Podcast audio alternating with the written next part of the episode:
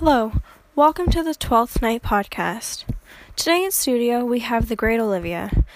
We will be interviewing her and asking her some questions about her life, her recent encounters, and some of the recent events that have happened. We have been trying for so long to get Olivia in here to ask her some questions. After waiting for quite a while, she's finally here now. So let's get started.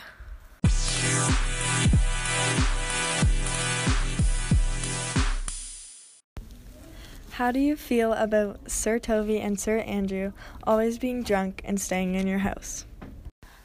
I find them very annoying, and when I wanted quiet and peace and to be left alone, all I could hear was them being loud and laughing and out there fooling around. I wasn't a big fan of them being rowdy and annoying, so I had to give them a little warning to be quiet while they are drinking and being drunk and if they continue, that they are going to have to leave and not be living in my house. But the message was delivered not by me, but by the servant in my house.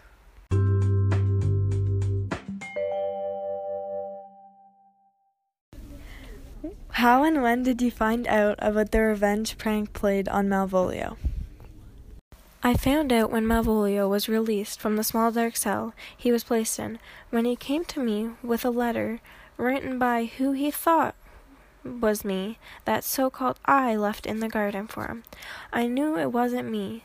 When I saw it, I knew immediately whose handwriting it was. It was Maria's handwriting. As I was thinking, it was a horrible and not nice joke to play on Malvolio.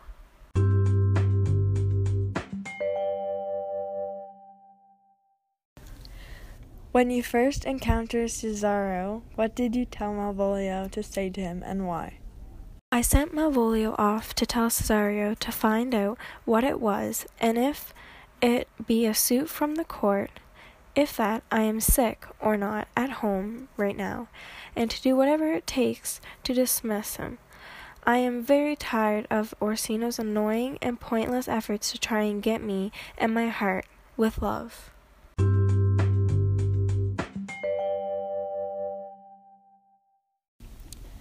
How long and how did you mourn over your brother?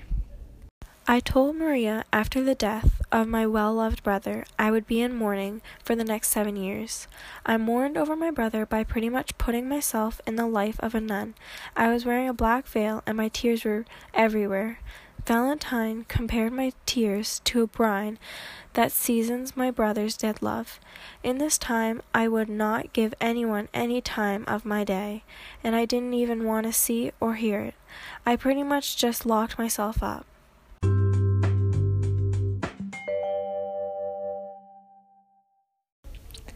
Why did you fall in love with Cesario? I fell in love with Cesario as he was actually a girl, which was Viola. Viola is very direct and forthright, which was very attractive to me at the time. Unlike Orsino, Viola can see through my critical judgment, which to myself is more honest than just blind love. I was also getting good spirits off him, along with him being smart and never giving up on me. Overall, Cesario was a pretty nice, kind, and handsome man at the time, and caught my eye immediately.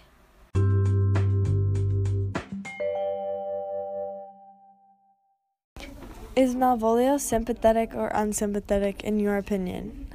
I believe in the beginning of the play, Malvolio was quite unsympathetic because he really shows feelings and emotions towards a lot, but throughout it, he becomes more sympathetic. I think because he doesn't get all respect toward him, like he is mistreated and teased by Sir Toby, Sir Andrew, Maria, and Feste. From him being one of my servants, I know he has a high regards for himself and thinks about himself above his surroundings. I believe he was mad or possessed when he entered my garden dressed in yellow stockings, cross gartered, and a grin stuck on his face. I just knew he had to be possessed, so I signed Maria and Sir Toby to take care of him.